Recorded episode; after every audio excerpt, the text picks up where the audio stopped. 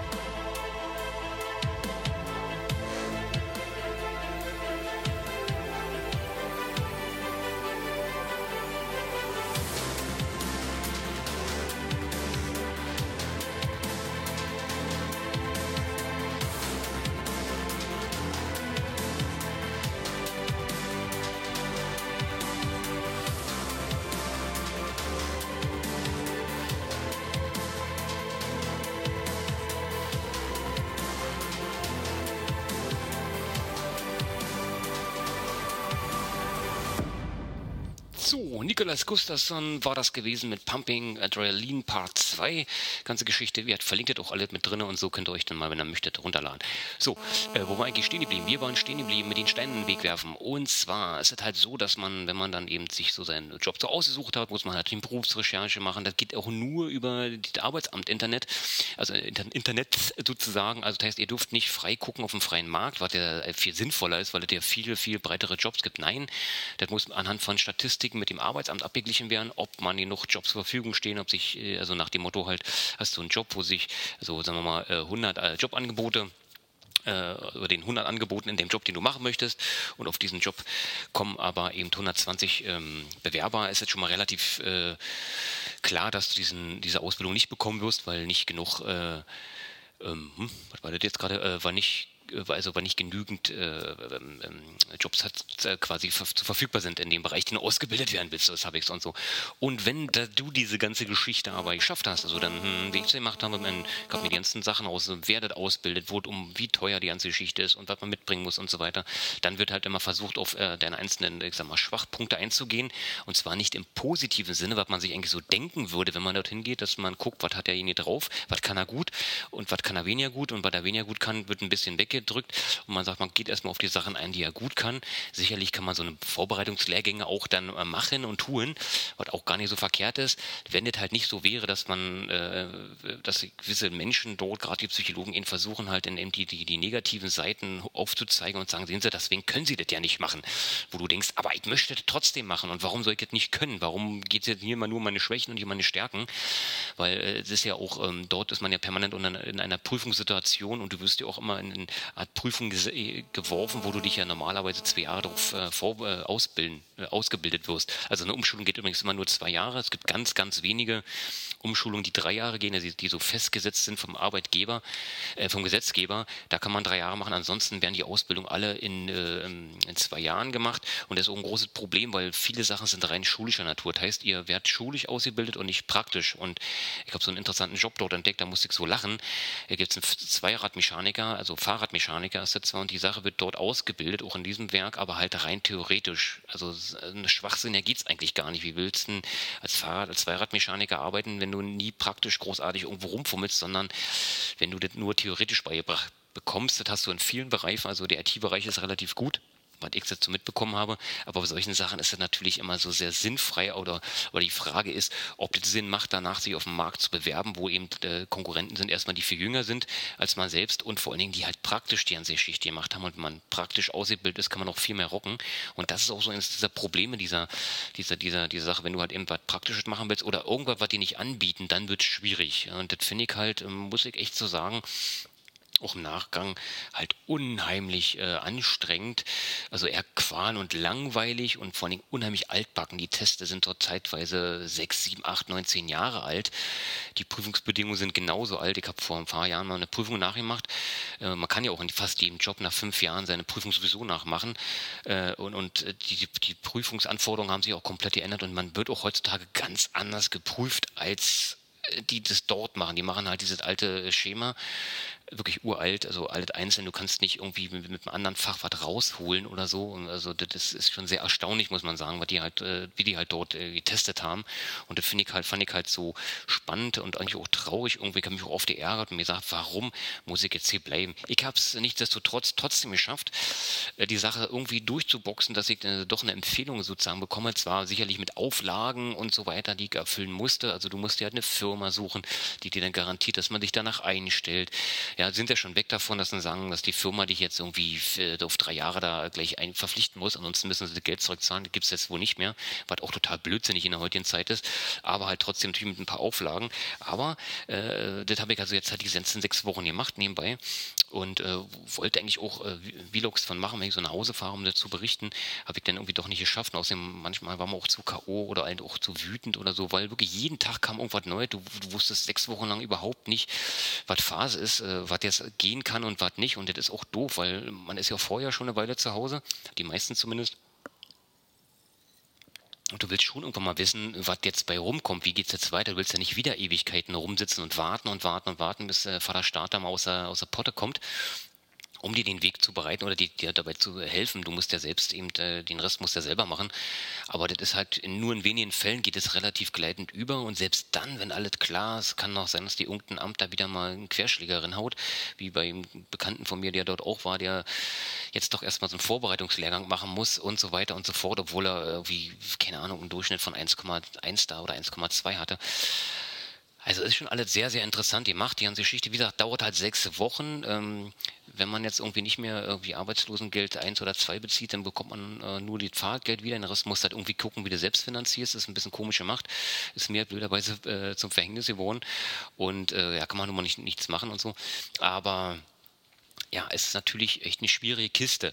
Und ich behalte das extra mal so ein bisschen, alle so ein bisschen oberflächlich. Wenn ihr davon mehr wissen wollt, könnt ihr das einfach mal in die Kommentare schreiben oder irgendwie einfach so euch mal melden, dass man dann äh, das doch mal vielleicht ein bisschen ausweitet. So großartig ins Detail gehen wollte ich nicht. So, das ist halt so, so mein, mein Eindruck, den ich so hatte, wo ich sagen kann, pff, ist schwierig, ich würde es keinen empfehlen. Also wenn man es nicht machen muss, dann würde ich es auch wirklich keinen empfehlen, weil das ist keine, keine freie Entscheidung, die du dort triffst, sondern du wirst in eine Richtung gedrängt. Ähm, das, wird relativ zügig klar, wenn man solchen Sachen, bei solchen Sache mitmacht und auch wenn jemand anders äh, Erfahrung hat, gerne mal in die Kommentare posten, würde mich auf jeden Fall interessieren. Ich habe jedenfalls eher schlechtere Erfahrungen gemacht, mir hat das eher gar nicht gefallen. Bei mir wollten sie dann zeitweise, dass wir das irgendwie doch schon früher beenden. Ich habe es dann doch nicht beendet, weil ich brauchte die nochmal für so eine Art Praktikum oder Hospitation, die ich da gemacht habe. Du machst zwei Hospitationstage, sollst natürlich in Firmen gehen, äh, die deinem Job eben entsprechend sein sollen. Das habe ich auch getan, was auch nicht gut ankam. Äh, aber egal. Und ähm, ja, das war eigentlich so zum ersten ähm, ähm, quasi jetzt zum ersten Talk sozusagen, äh, um mal zu sagen, dass das irgendwie schon ganz schön komisch sein kann, ja, wenn die Herrschaften der Meinung sind, du passt nicht in ihr, in ihr Gebiet drin oder du bist halt nicht in diesen Gebieten drin, die sie halt kennen, dann wird es echt schwierig für die meisten. Ich dachte jetzt noch mal äh, schon mal Tschüssikowski, wünsche euch schon mal einen schönen Tag. Wie gesagt, oberflächlich, auch nur ganz zügig. Ich wollte jetzt noch nicht in die Länge ziehen. Das machen wir halt beim nächsten Mal. Und äh, äh hoffe, das hat euch gefallen. Wir hören uns wieder beim nächsten Podcast oder Six on Tour oder wenn ihr ein bisschen Gaming gucken wollt, geht auf meinen Gaming-Kanal. Könnt ihr da ein bisschen gucken. Jetzt gibt es noch mal schön Thrills von, oh, jetzt muss ich mal kurz gucken, auch nochmal von Gustafsson und Sandberg. Genau, auch nochmal so ein kleiner Dubstep, entspannender Dubstep-Track, den kennt ihr eigentlich aus meinen anderen Unterlegungen, wenn ich irgendwie so Video, äh, Vlogs mache. Ich sage vielen Dank, Freunde, wünsche euch noch einen schönen Tag, eine schöne Nacht und äh, wann immer ihr das Video guckt und äh, ja, wir freuen uns aufs nächste Mal. Bis dahin, tschüss.